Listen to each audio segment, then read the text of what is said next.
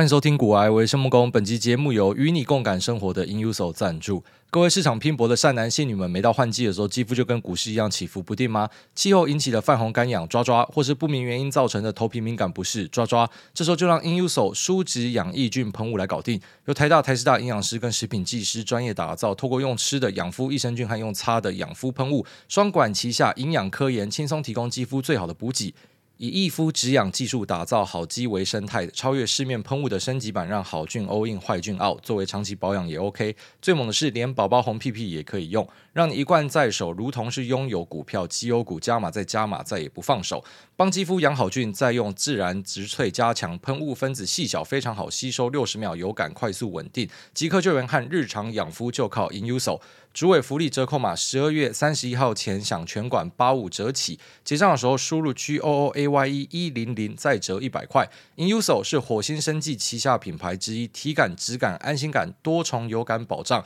现在下单一起抽 Tesla Model Y 与 iPhone 十五 Pro 专属的卖场，请点击资讯栏提供给所有需要的朋友们。好，那我现在人在新加坡，那我们饭店的 view 还蛮不错的。我现在看出去就是三十四楼啦。然后那下面车水马龙，没有，虽然讲是这样讲，但其实车子好像没有很多。证明就是市中心，可是没有什么车子。呃，我觉得新加坡的交通应该是因为他们大众运输弄得够好，所以看起来并没有特别的塞车。那像我自己在啊、呃、机场过来是搭计程车，然后去看演唱会也是搭计程车，那都是非常的顺畅。好，那我真的觉得新加坡是一个呃完美的度假城市，除了天气。真的是除了天气，也就是说，新加坡唯一的罩门就是天气。如果说天气没有这么热的话，新加坡真的是一个我不知道，搞不好我每一季都会想来一次的地方。但真的是热到他妈干，真的是热到很夸张、很不舒服的那种呃程度，所以会让你可能下一次来新加坡要再考虑一下。但扣掉热，我真的觉得超完美。那我呃前天跑去看了 Manskin 的演唱会，我不知道到底是念 Manskin 还是 Maneskin。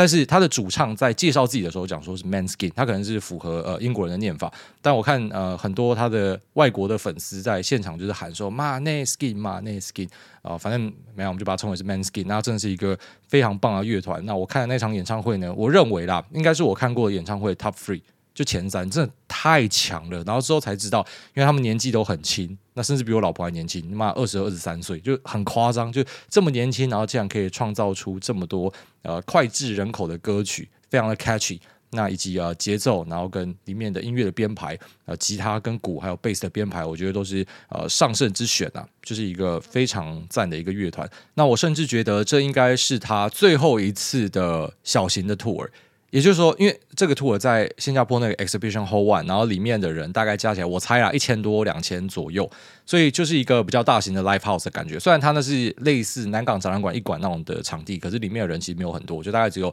呃半场的人不多，然后大家都很 chill，就是也不是每个人都往前面挤，反正因为场地超大，所以有些人就可能站在后面，有些人坐在地上，然后他现场又卖饮料跟一些有的没有的东西，嗯、应该是最后一次这么少人哈，他他们一定会红了。我真的是用一样左边睾丸去对赌了，我觉得他们一定会红，只要没有出什么样特别的状况的话，然后早晚就是会变成那种超级红的乐团。然后他们现在的 crowd work 都还做很好，然后以及我觉得就是因为还不够红，所以呢，像他的贝斯手，就是他最有名的地方，就是会穿的非常的裸肉，他的风格就这样，有时候奶头他妈直接贴一个 X 就上去了，一个呃长得像 Jennifer Lawrence 的女生。然后这个女生呢，她还会下来，就是就直接贝斯超了，然后就就冲进人群里面，然后以及他们都还会玩那个呃，就是。人体冲浪啊，我会会跳下来，然后让大家冲浪，然后以及主唱还有各个团员都会一直下来跟他的粉丝们互动。我觉得今天还不够红啊，红了之后应该就不会再做这些事情了。所以我就跟我老婆说，要好好把握一下机会，就可能三年后、五年后，在台湾的呃，不管是什么试运场馆啊，还是。最新的大巨蛋啊，就是你看到他的时候，应该就不会是这样，就是超多人，然后可能就唱一唱就离开，他也不会什么呃唱完，然后又再额外加超多歌，干真的唱超级多首歌，然后非常的赞，所以真的推荐这个团 M A N E S K I N 给大家啊，他真的是在什么场景都找到对应的歌，他有那种 sexy 的，也有比较呃慢的、比较浪漫的歌，那有意大利文的，也有呃英文的，反正嗯、呃，真的非常厉害的一个团。那主唱的手上有有很特别的刺青，我觉得还蛮酷的，就是有。艾伦，然后跟晋级的巨人，然后他他把它刺在手上，可能是很很喜欢这个创作吧。好，那我昨天也跑去了环球影城，然后这样在我们开头这边很快速的直接把整个新加坡 review 一下，虽然还有几天，但呃，就跟大家分享一下我的心得啦。那呃，环球影城的 VIP 票呢，我个人认为非常的值得。如果说你是很喜欢玩设施的话。呃，你买这个票应该就还蛮划算。如果说你没有任何预算的考量的话，那当然你也可以透过买一堆周边去让你自己感觉比较像是有回本到，因为呃每个东西都会让你打九折啦，然后会给你一些副 coupon，你可以换东西吃。那呃可以插队这件事情，其实我就觉得很爽。我稍微看了一下昨天的环球影城，那我问一下我们的导游，他说其实没有很多人啊，就是园内的导游跟我们讲说，昨天算是没有很多人。那我整个看下来，就只要我们每次进去某个设施，我就会看他。呃，显示的那个跑马灯讲说还要再等多久？那全部加起来，我觉得大概是省下三个小时啊。没有很多人，那你就省了三个小时。那如果很多人，可能会省下更多的时间。那这样子呢，我们全部呃每个 show，然后跟每个设施哦，show 有些没有看到，因为突然昨天下超级大暴雨。然后但这样子就差不多是五个小时的游园时间了。也就是说，你如果是有在排队的话，可能有些东西或是有些 show 你会没有办法看到。啊，但如果说你是有买这个 VIP 的话，那你就全部都看到，或者你不一定要 VIP 啊，其实买那个呃可以插队的那一种 Priority 的手环、优先手环 Express 啊，那其实应该也可以，只是啊 VIP 它可以让你插在这些插队的人的更前面，所以是很爽的一个体验。那除了有导游，然后跟可以。第一个进去设施之外呢，它有一些额外的服务啦，像是它会去集合整个园内的 mascot 来给你拍照，你可以选三到四个，那它就会挑特定的场地，或者直接带你去一个特别的展场，然后让你可以跟这些 mascot 这些吉祥物来互动，然后以及呃，你去看各个秀的时候呢，你都会有几乎有自己的包厢，像有一个那个海盗秀，我爸说他超久，他二十八年前在环球影城就有看到，然后呃，他就是开了一个像是我那时候去乐天开球的那种。呃，冷气包厢就坐在最后面，然后你吹冷气看，就觉得非常的过瘾。那其他的秀呢，呃，也会额外的隔一个区给你，然后他就会帮你挡人哦，所以有点不好意思，因为明明人就很多，可是他把大家挡在外面，然后让你们这边是呃比较清幽的，就不用跟大家挤，然后你们每个人就是呃可能站在栏杆前面直接看，然后其他人呢就是要要叠在一起。这边真的有一点拍谢啊，就是哎，你们不可以过来啊，这边是我们的客人什么的，就是会会有这样的一个比较所谓的奢华的服务啊。所以如果你有什么周年庆啊，讲周年庆怪怪，就是你跟你老婆的什么周年纪念啊，那可能就是我觉得蛮适合的。他他给你的那个体验是很很舒适的。那比较稍微可惜的一点就是我的儿子呢，他非常害怕那些吉祥物啊，所以呃，因为他有一个服务是会去集合。你可以挑 up to four，然后四组的吉祥物来给你拍照，所以呢，我们就选了像是什么 Troll 啊、变形金刚，然后还有史瑞克，然后然后他怕到不行。第一个史瑞克，他跟看到鬼一样，直接开哭，就跟他妈长太丑了吧。但我想到我以前在大学的时候，有人就说我很像史瑞克，很鸡巴，就说什么耳朵小小的像史瑞克。反正他看到史瑞克就爆哭了啊。他老爸可能长得像史瑞克，他就没有什么意见。那嗯，最后面就是我们试着要让他。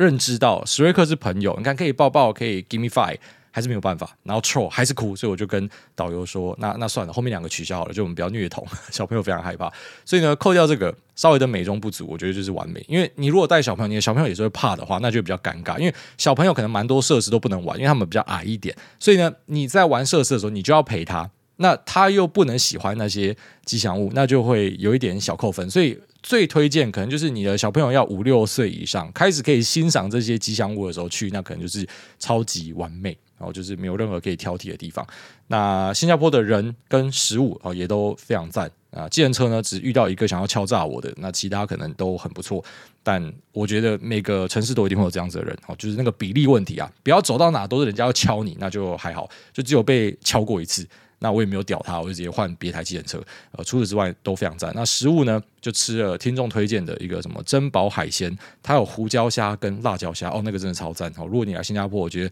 去吃那个螃蟹也非常的值得。然后以及呃很有名的什么松发肉骨茶，那可以用 f o o Panda 叫，所以我直接用 f o o Panda 叫，就可以不出门就不要出门，因为真的是太热了。啊，那目前到现在为止吃到的东西跟看到的东西都非常的优秀。它的那种什么室内的花园，像呃阿凡达的那种花园，然后里面有恐龙、有瀑布，以及有一些什么热带植物什么的，就你会发现新加坡是一个很人工的地方。他们没有的东西，他们就砸钱，然后人工把它弄出来。那可是真的又弄得很好，所以你就在一个小小的城市里面，然后可以体验到各式各样的东西，而且可能交通又很便利，又不贵，又方便，人又友善。那就除了一个最大的问题，天气太热，然后真的是热到很厌世。那这个热是会影响到你来这边的意愿，但除此之外，我觉得就是完美无缺了。然后这边稍微跟大家分享一下自己的一些体验。好，那我们上期节目我跟大家聊到一些 CSP 的 rumor 嘛，那我我真的发现我超爱我自己这个节目，就是我讲完之后呢，那就各方听众啊、feedback 代表我的 rumor 是真的，然后就直接讲说，呃，他们知道的东西是怎么样，然后最后面呢就发现一模一样，大家了解到都一样，可能一些数字啊，啊，你到底砍掉多少？你是砍二十趴还是砍四十趴？哦，这边不一样，可其他地方全部都一模一样，哦，所以确实是开始看到这样的一个新的趋势，也就是说，一些大型的 CSP 在他们的模型调教之后呢，那或者搭配一些新创软体的服务，它是可以加速的往 ASIC 的方向去运行，那或是它可以去。呃，透过竞价的方式，然后在两个 GP GPU 的 supplier 之间去做选择。之前可能是因为一些软体的门槛，然后导致大家不得不去选择辉达。那现在呢？啊，当然还是要强调，辉达是第一，AMD 是第二，那没有什么好讲，或者 Intel 是第二，他们是排在后面的。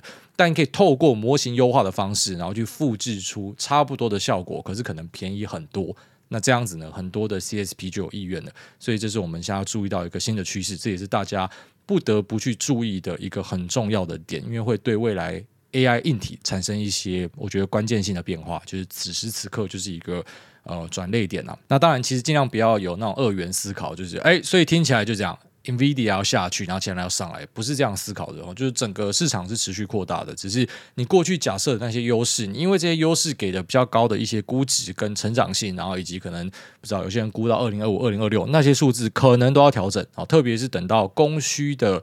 呃，这个瓶颈已经改善之后，那绝对都是要调整的。你说现在很缺货，所以有些人不用，别人会补上，那当然是没有问题的。只是市场的时候会走在更前面的地方，说不定后面就会有一些先行的修正啊。那在这个礼拜呢，Amazon AWS 这边也推出了最新的 Trainium 晶片，然后叫 Trainium Two，那一个 Graviton Four。那 Trainium Two 呢，这个东西其实我们已经聊很久一段时间了，就是说在市场上面，呃，我们早就已经知道有这样的一个产品的出现，然后跟。呃，可能测试跟设计啊，其实都已经早就在进行中了。那 Training One 跟 Inferentia One 就是有台湾 Alchip 哦是有在做，然后到了 Training Two 呢，应该是 Marvel 这边的生意啦。哈，只是你说 L Chip 会不会后面也拿到一些份额，这个我们要再观察。那看起来应该会是以 Marvel 的生意为主，然后后来的呃，可能 Training 二的一个加强版也会是这样子。所以，呃，如果我之前跟大家提到的，就是几个大型的 IC 设计公司，像是发哥，像是 Marvel，然后像是博通哦，他们都是在这一波的 AI 竞赛里面的一个强者。那台湾的。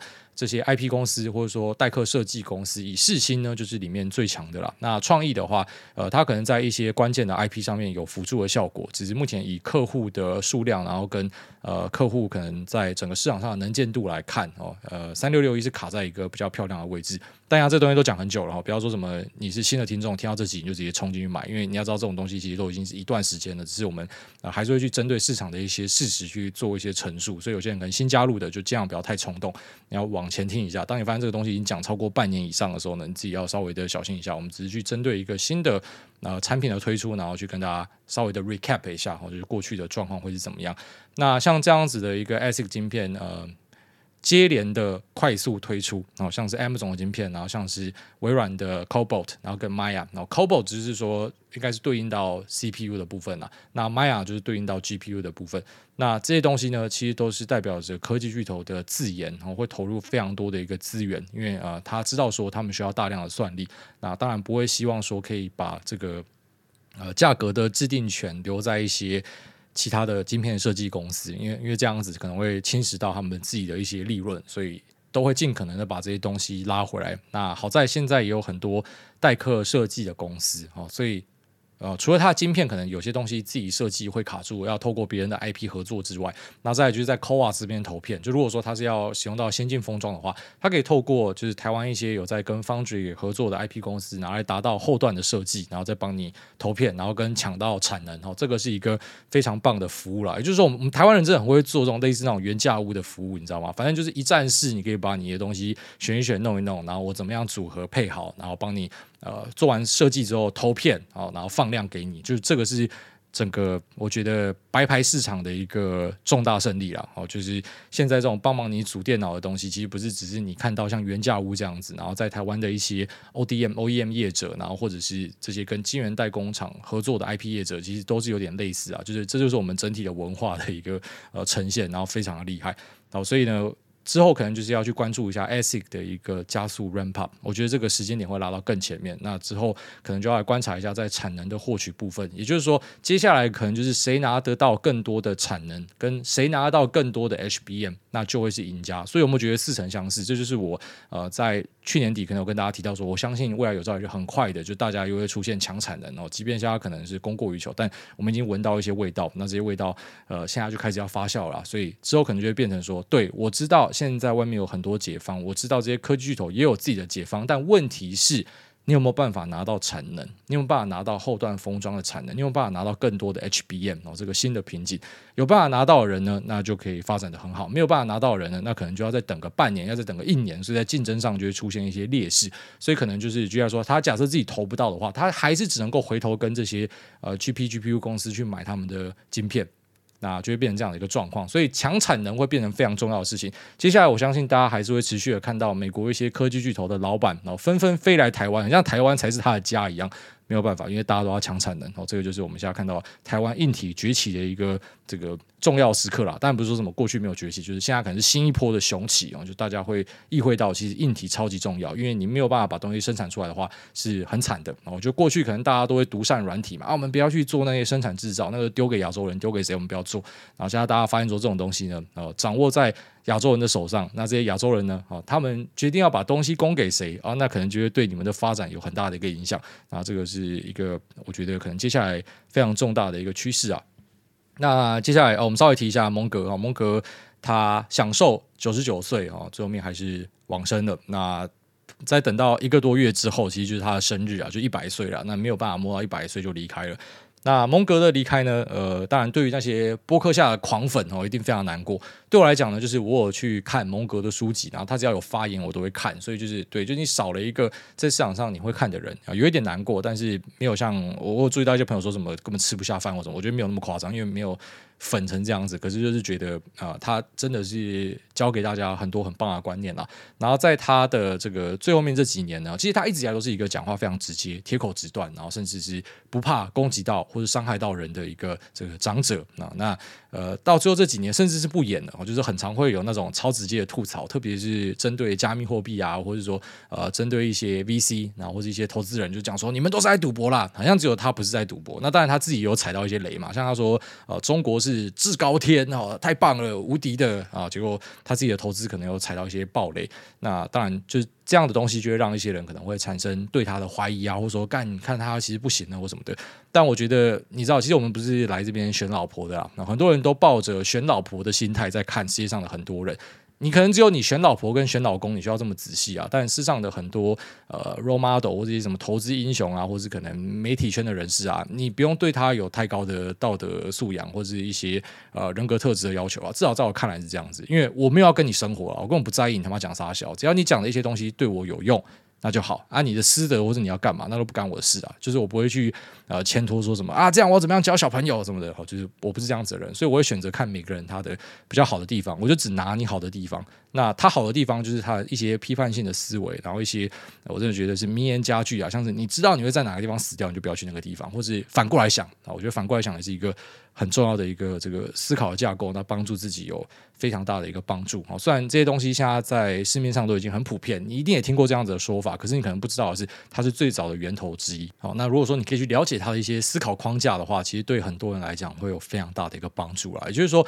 我很常跟大家讲说，其实，在知识的摄取上。呃，那个是到某个位阶之后，你会发现那个已经不是最重要的事情了，因为很多东西都变成你的本职学能，就是骂我早就都知道了，只是我要不要去进修，再多知道一点点。可是对自己的影响已经非常有限，因为类似说你已经有个什么一千万，那人家入金十块钱那种感觉，就就没有特别的感觉。可是，一些心态的东西，一些思考架构的东西，哦，那个真的是。你把它植入进去之后，你会发现说，干，像你妈电脑跑去更新了一个新的韧体，还是说换了一个新的硬体设备，啊，整个人就变不一样了。它可以让你的啊这个 hard drive 里面，你的硬碟里面的这些所谓的知识呢，有更好的发挥，这就是这些人的价值啊。所以呢，还是这个有点遗憾哦，蒙哥一世，那没有办法再带给我们更多的 insight。那不过呢，其实他的智慧就已经留在很多的书本或者访问里面了啊，这个都是可以去好好的吸收一下的。好，那昨天我去听一场法说会啊，虽然我人在新加坡，但你知道我就是一个工作狂人嘛，我尽量不要去工作，就是陪小朋友玩的时候。可是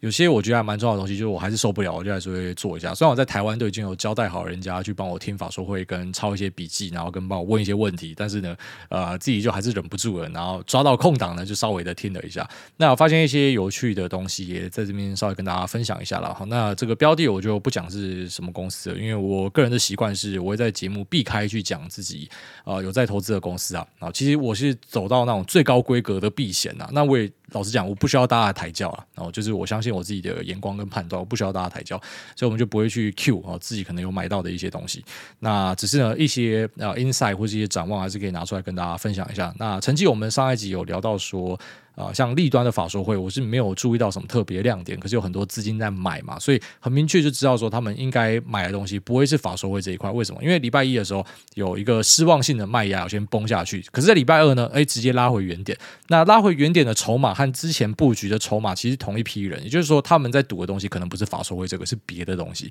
但确实有人在赌法说会啊，所以呢，这个法说会的东西出来不好，而且真的有人就直接疯狂要看股票啊，这就是我们去观察短线，有时候你会注意到，哎，这个东西怎么会突然间杀下来？又拉回来或什么的，其实很多人会想成是背后有一个幕后黑手，他决定要先把股价杀下去再拉回来。当然有些股票是这样，没错，只是一些比较大型的股票其实不会是这样，它比较像是前一天杀下去，可能是某一方的人马他们不要玩了，他们放弃，他们直接乱砍。那第二天拉回来呢，可能就是他们都砍掉了嘛，所以上面就没有卖压。那本来想要买的人，他现在轻轻松松点一点点，然后可能过去要花两千张才可以拉个八趴，现在可能只要花个嘛三百张就可以拉八趴，因为上面已经没有任何卖压了。是这样的一个感觉啊，好，所以你在线图上看到就是哦，有一个什么跌破，然后再拉回来，就说啊，这是什么假跌破？那个可能是你用这个呃比较笼统、比较技术面的角度去看是这样子。可是如果说你细拆一些筹码的话，你会有不一样的发现。然后就是买的人其实是同样一批人，只是他现在买上去更容易了。那卖的人其实是另外不同的一批人啊，可能是因为他们是很失望这样的一个结果。所以有时候在市场里面，你就会发现说，那个短期的股价，或者说其实长期也是啊，那就是大家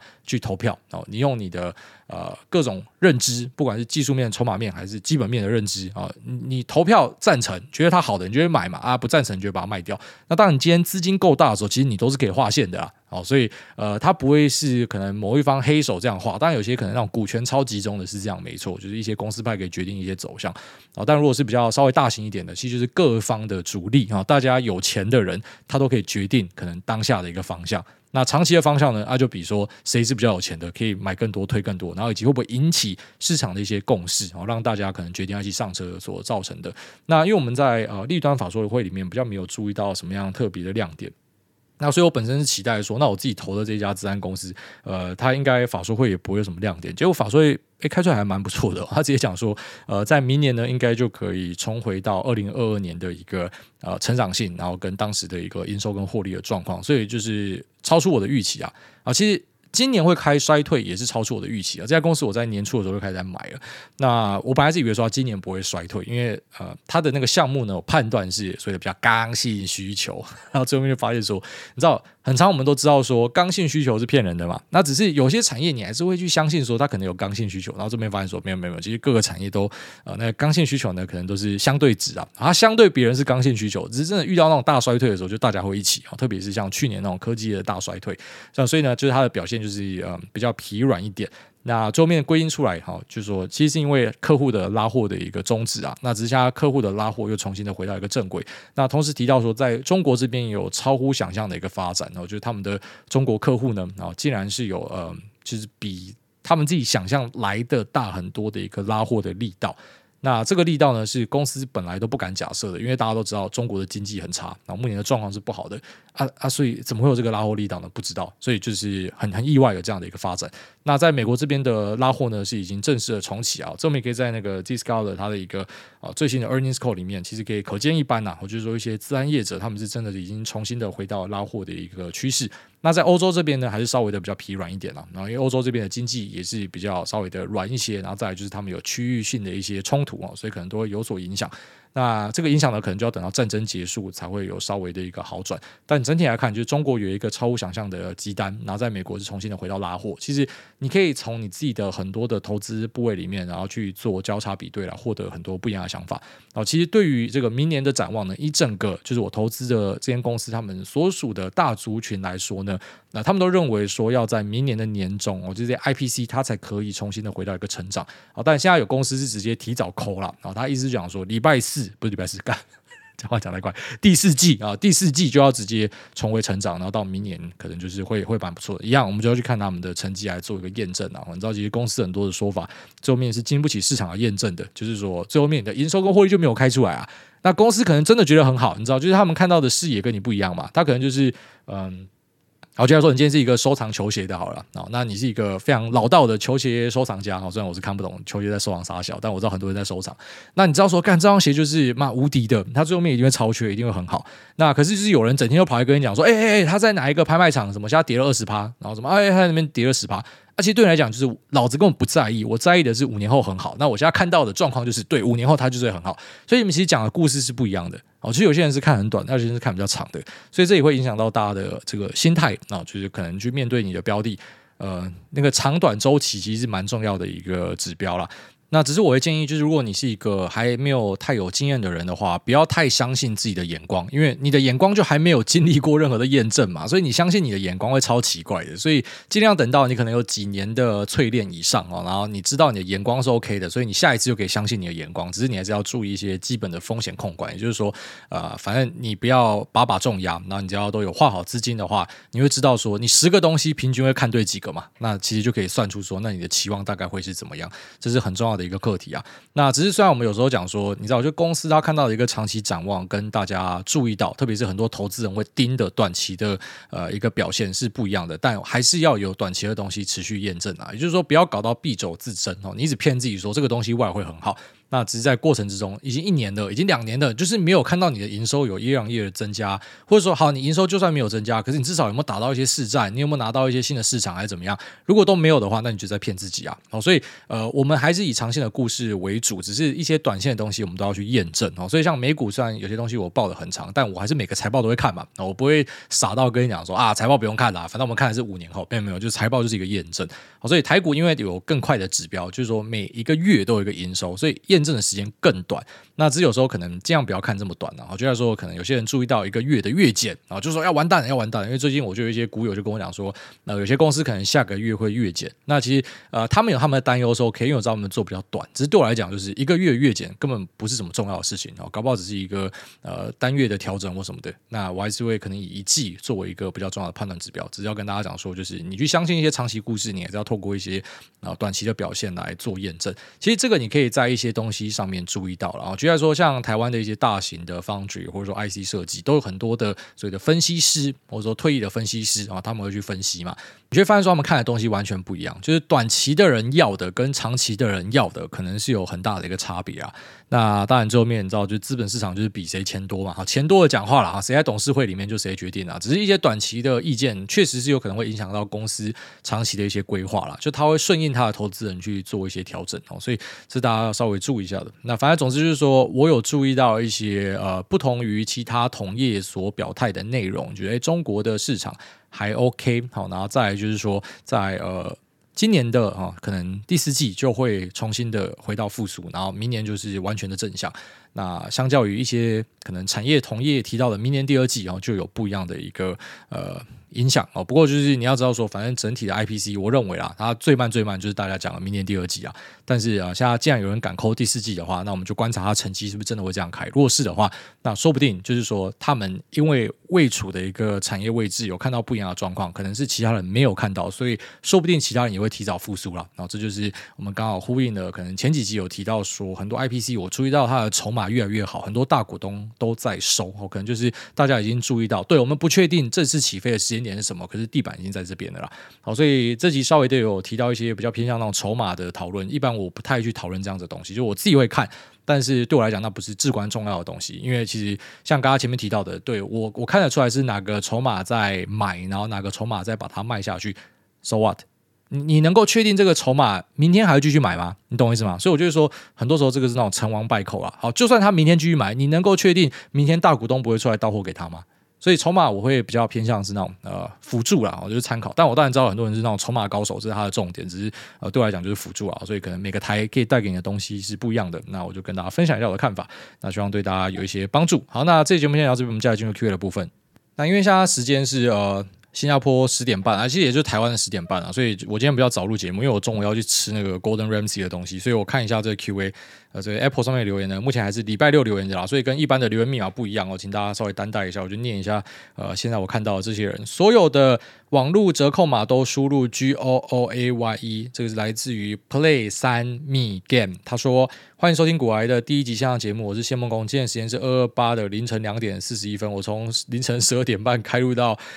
一到五分钟左右，一直疯狂的咳嗽，咳到一个靠北。我已经录了三十几次的靠北，现在我就决定豁出去了靠北。等一下如果咳嗽，我就是把嘴巴离开，装反的麦克风，这样就好了。祝全家健康平安。好，这位朋友在帮我复习，就是当时第一集的状况啊。然后第一集真的是呃咳到以为自己要往生了哈。这个谢谢从第一集就开始支持的听众啊。下面一位，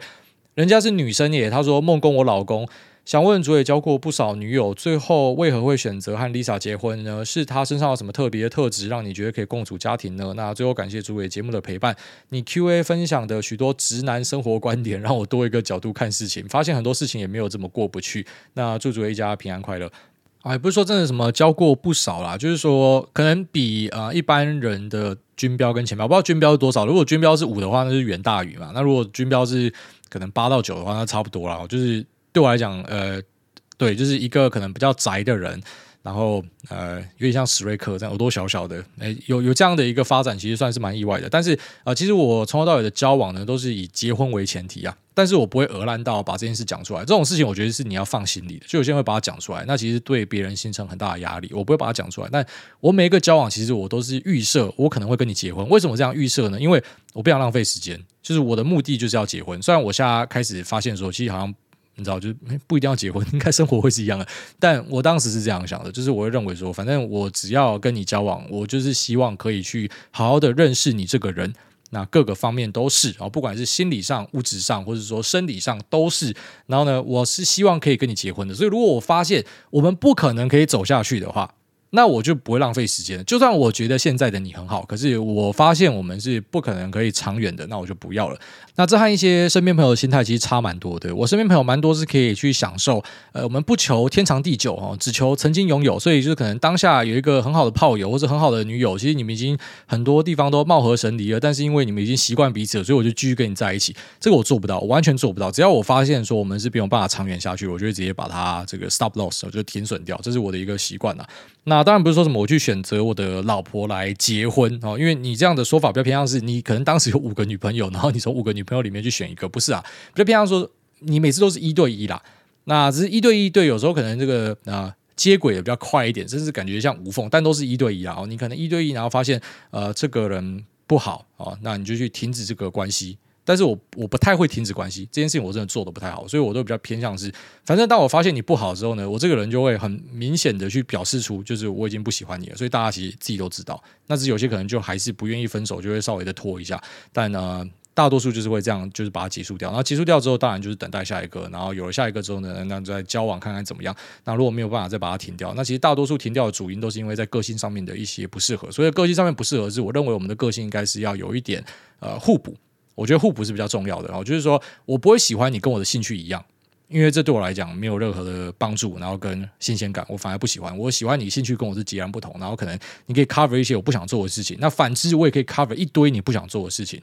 那这可能是。蛮多可能最后面没有办法在一起的主因，那少部分呢，可能就是生活习惯了。那生活习惯，呃，像我自己就蛮喜欢干净卫生的人。虽然我自己不是一个特别干净卫生的人，但是呃，怎么讲，我是乱中有序啊。虽然我讲这个，我爸、我妈、我老婆都不买单，但对我来讲，就是我桌子一定都超乱，我房间一定都超乱。但我知道每个东西在哪，所以拜托你不要动我东西，因为你动了之后我就找不到东西在哪。但是看起来很乱，其实我知道每个东西都在哪。那我也希望说，你可以把那个公共空间啊，或者你自己的空间弄得很干净。可是其实我自己的空空间是脏脏的，然后我也很喜欢我的空间是脏脏的，但是我不会希望你来整理我的东西。所以不是说什么我喜欢你干净，是因为我要找一个人来帮我打扫，不是，是我就是喜欢看到干净的人，但是我自己就不是特别干净的人，因为像是你不一定要长得很帅，你才可以喜欢正美嘛，你懂我意思吗？所以呃，不知道这是我一个比较特别的一个习惯。然后再就是吃东西不可以发出声音哦，吃东西发出声音，因为这样子没有办法继续交往的哦，也是有遇到，所以。对，其实我觉得蛮多都是那种很很直觉的感受啦。我认为大家不应该去想象太多啦，因为其实大多数的事情只有遇到才知道。好像身边有很多朋友是他们可能在呃结婚前都很好，可是结婚后生了小孩之后，然后就发现有很多的问题跑出来。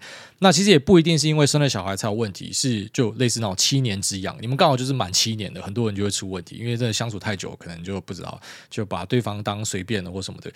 我我我认为在感情上没有一个绝对的东西，其实应该说世间所有事情我都是这样认为，所以我一直都不觉得任何人需要去找另外一个人，然后拜师啊、当神仙哈，然后说他说的一切都对的，因为其实我认为啦，真的有智慧的人，在我看来是他可以承认世上有很多东西是他不知道的，所以会讲我不知道，或者说我没有办法预测，这样的人是我认为最聪明的人。那种感觉是妈的，所有都最懂什么生活专家、两性专家，在我看来就是妈白痴中的白痴啊！所以千万不要去期待说有一个人可以教你怎么样择偶或什么，因为这真的太多不确定性了。好，其实你会发现，就像说很多两性专家妈自己是离婚状态，那你这样还算什么两性专家？啊，没有，至少我懂得把他们筛掉。OK，然后很多理财专家口袋没有半毛钱，傻小的，就是很多这样子啊。那就算他口袋有很多钱，他搞不好是赛道，或者就算他现在有一个成功家庭，只是他还没有离婚而已。我我认为大家不应该去想象或者假设说有谁知道呃那个可能真理在哪里，或是一个这个 end game，然后终极的解方在哪里，没有人知道了。我们能够做的就是，我认为我的这个指标算还 OK，就是你把每个人都当成是一个长线经营的对象，所以如果有任何的不对，直接停损哦，这个是最好的。那你真的没有办法去假设说几年之后会发生的事情是怎么样，很难讲哦。所以嗯，对，我觉得这个两性关系是一个不亚于工作的。呃，难题啦，哦，只是对我来讲，因为它不是特别重要的事情，所以有朝一日我妈真的是单身终老的话，我好像觉得是没差的。下面一位荣二哥挂号 line，他说买错崩牙，我觉得都是王资方的锅。对，都是王资方害的。下面一位 Lisa 超正，他说音量偏小。哎，大你好，最近几集的音量都比较小，导致开车的时候导航都变得很大声，但是手机播放的时候又没有混音装置可以调控每个城市的音量。希望哎大音档的音量可以稍微大声一点，感激不尽。个人心得：台股基金大于 ETF，美股 ETF 大于基金。嗯、好像有一点这样子的味道啊，他的这个心得好像对，有一点这样的感觉。那在音量的问题，呃，OK，好，我有注意到有一些听众啊，像前阵子在 YouTube 上面有听众这样讲，然后说你的音量是不是变小？可是其他人又说没有问题。呃，如果说我们在收集到一些 feedback 的话，我再思考看看怎么样处理啊。好像有时候我们会怕说，你知道有些东西就是没有坏掉，不要乱修。如果我今天去调了之后，说不定反而绝大多数人都被影响。哦所以有被影响到的人，就是欢迎你浮出来跟我稍微提一下。好，下面一位大卫他说，请问股癌口中的。一让瑞是什么？呃，一直听听不懂，救救无知小菜鸟！我一让瑞，一让瑞，year on year 是不是？year on year 就是说，相较去年同期，year on year，quarter on quarter 就是相较于上一季。如果你讲的一让瑞，因为听起来像是 year on year，对，就是呃，比去年同期，这也是我很常提的一个字啊。因为我们去呃比较东西的时候，我们一般都是跟自己的过去比嘛，好，所以我来讲，像人跟过去比啊，公司也是跟过去比，就是你跟过去的自己，然后在同一个时间点的比较是怎么样？为什么不比 quarter on quarter？是因为呃每一季可能有那个淡旺季之分啊，所以这样比不一定准。但是你就是跟去年比啊，旺季跟旺季，淡季跟淡季比，那就可以知道它实质的成长性大概是怎么样。所以你应该在讲这个东西。下面一位。马 M D 他说：“优质节目五星好评，吹到挨大岔出来。您知道吗？勿让纷扰的俗事干扰幸福的时光。”啊，这个谢谢师傅。他讲到这个就让我想到，我昨天竟然在那边听法说会。明明大家在看秀，我就手机摆在我的耳朵旁边，那边听法说会啊，真的是应该要稍微改善一下这件事情啊。至少我有意会到，你知道很多错误是你根本就不知道错误在哪。至少我知道我当下在做一个错的事情，只是我还是做了。那下次我给大家修正一下啊，谢谢这个大师的指示。下面一位气氧的人都去死。他说男生也有月经。EP 一零二，我发现主委学对岸老铁比学酸民更好笑。老铁哪有什么好学？就全部都卷舌，给个双击六六六，加点生抽，哎哎，加点老抽，就是这样。他们他们怎么样讲都是那样子的东西，所以对吧？反正就是稍微卷舌，你就是变老铁了。下面一位 Which lie？他说：“云林西瓜香又甜，梦工梦工我老公，我只是来测试留言密码的。Hold 大麦造绝佳组合，美德赢台湾 slogan 也很猛。究竟星光小公主能不能帮上忙呢？拭目以待啦。哦，这可能喝多了。下面一位 Trista 九六三，他说：住内地的气氛仔五星吹捧，哎大您好，我和男友都是会听你节目的气氛仔，很欣赏您对于研究股票市场的热忱跟精准分析，听着听着也会跟着研究市场动向。哎大一声推，想在此给。”给男友一个惊喜，想借挨大金口祝一一二六生日的男友生日快乐，一起迈向财富自由之路吧，学妹爱您。你看这个，就是男友的名字也不先讲一下，他妈这样谁知道是谁啊？好，那一样祝这个十一月二十六号的男友生日快乐。下面一位一直被 C 牌破坏游戏品质留言测试，没有什么想问的，感谢主委无私的分享，祝您一家永保安康，爱您哦，爱您。下面一位，我阿妈都比你会投资。跟着秋口学基本面，古埃爱您。台湾好像不是流行黑色星期五，难道特价只能到一一一四条根节吗？有啊，那个 Black Friday 在好事多不就有？然后在一些网络电商，我看到都有，都有啦。其实就是现在，嗯、呃，基本上那种购物节出现的频率越来越高。那蛮多有点像是，好像只是把它拉回去原价，然后给你打折，也不一定有折到。但黑五我自己体感上是真的有折到东西啊。那一一也是有的，那只是呃，其他购物节可能折的比例就不一定这么多。但是我跟你讲。世间上唯一一个真的会最老实折的地方就在 Steam，好，所以我们男生喜欢的平台真的是一个最棒的平台。Steam 上面它每次什么夏特秋特，那都是老老实实的给你折好折满了。所以如果你要感觉到这种打折的话呢，就上 Steam。下面一位现买现套，他说：“西巴，亲爱的小公公，你对于成交量的看法及出货吃货看得出来吗？谢谢，现场的你真的好尬，但我好喜欢。”嗯。成交量的看法，我觉得它比较像是一个辅助的指标。然后对我来看，我是比较相信价格，价格大于成交量。哦，但我当然知道说，呃，可能有成交量多的那个价格是比较杀理的价格，没错。因为有一些小型股，你知道，就是它根本没有什么量的，所以你只要嘛随便打个十张，你赶快直接在短时间内敲上去，它就可以摸到某个价格，所以这个价格就假的嘛。所以有时候还是要去搭配成交量一起看。但是如果真的只能够选一个的话，我也选择相信价格，然后再来的成交量。那成交量的话呢，呃，出货吃货看不看得出来？一般还是要搭配价格去看。就像说，如果我今天看到一个呃开高，然后直接往下灌，就我们把它称为是吞噬，可以把昨天的呃那个上涨的棒子直接整个吃掉，又搭配大量的话，八九不离十，有这么大的一个量，然后可以开在那个高点又倒下来，就是有人在到货。那这当然这是一方到货嘛。如果我刚才前面提到的，就是可能后面还是有可能会有人继续把它买上去，所以没有一个指标可以当成是一个绝对的圣杯。因为如果有的话，全部给电脑做，你就发财了嘛。一般来讲，就是可能要蛮多的交叉比对。所以对我来讲，它是一个辅助的效果。那确实是，如果在一些可能有。过往套很多冤魂的高点，然后出一个很大的成交量，并且是往下灌破，然后可能跌五趴以上，蛮多时候都是出货。那反之，如果今天是连续的下杀，然后最后面开始加速，就你可以感受到那个加速。什么叫加速呢？就是本来下跌可能是一天两趴三趴这样，慢慢这样呃线跟线连着下去，然后突然有开始跳空下杀，然后出大量，这个地方也是很好的抢反弹的位置。所以一般我会。把它可能当成是一个辅助的指标来看，但是我不会纯看成交量哦，这是我自己啊哦，我知道外面一定有人是可能他非常喜欢成交量的，但每个人用的指标其实不一样。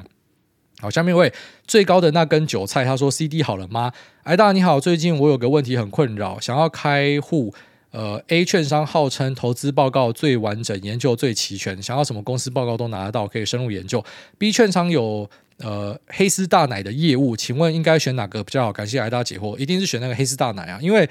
券商报告最后面哪里都拿得到，而且其实大家交流都很容易拿到。应该说，券商报告就是一个他妈最好拿到的东西，它是在所有的报告里面，我觉得位阶最低的。不是说它不好啦，就是说因为它这个很容易拿到。那再来就是，其实你可以开两个啊。小朋友才选一个，你就开两个就好了，又不是说什么你开户又有一个什么最低的限制，你要入金多少钱？没有啦。如果你是讲台湾本土的券商，就是你要开几个就开几个，你只要开了，你就是可以看到东西。那可能下单就全部下在那个黑丝业务那边，然后是我会这样做啊。以前呐，哦，婚后当然不会这样做了，来要强调一下，我老婆会停啊。下面一位 Rolling，她老公他说五星好评挨大，前几周有两次 QA 都跑到 Spotify 了。那导致一直没有留言完成。先前跟老婆一起听节目的时候，听到祝福生日快乐部分，老婆说过要到这边来祝我生日快乐，但我想还是我帮他个忙好了。想请挨大帮我老婆祝她老公十一月二十号生日快乐。我知道已经过了，但是预祝明年三十岁生日快乐，感恩好人一世平安。好，那。对，就是不是杀小啦，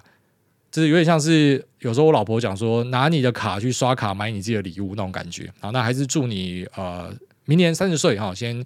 预支一个生日快乐啦。好，下面一位 Frank 五三五三零，他说地方捏软联盟。哈哈，诸位是我啦，我是隔着高速公路与您相望的 A 七仔，请您以死投资客的声音祝十二月七号生日何发瑞哥和十一月二十八号的宜昌罗哥生日快乐，也祝您圣诞快乐，爱您。那个何发是那个投资公司何发嘛？好，祝这个瑞哥跟。呃，宜昌罗哥生日快乐！好，这来自于 Frank。那你说怎么样学那个死投资客的声音？帮我学不出来，不知道死投资客。你这样一讲，我只想得到帅过头啊。那帅过头不好学啊，那可能领带绑在头上可以学，但是他那个声音是不好学的。好，下面一位二三三零上一千，他说怀疑自己是不是 NPC 哦，这个就是呃上次有念过的，所以。呃，OK，所以我们提早念的话，我们是成功的把大家的 留言全部都念完的。那因为对我待会要去吃 Golden Ramsy 啊，所以我今天就拍谁，我就提早先来念一下大家的留言了。那既然这已经重复了，我们就不念啦。那今天节目就到这边，好，跟大家说一声拜拜，也祝大家身体健康，拜。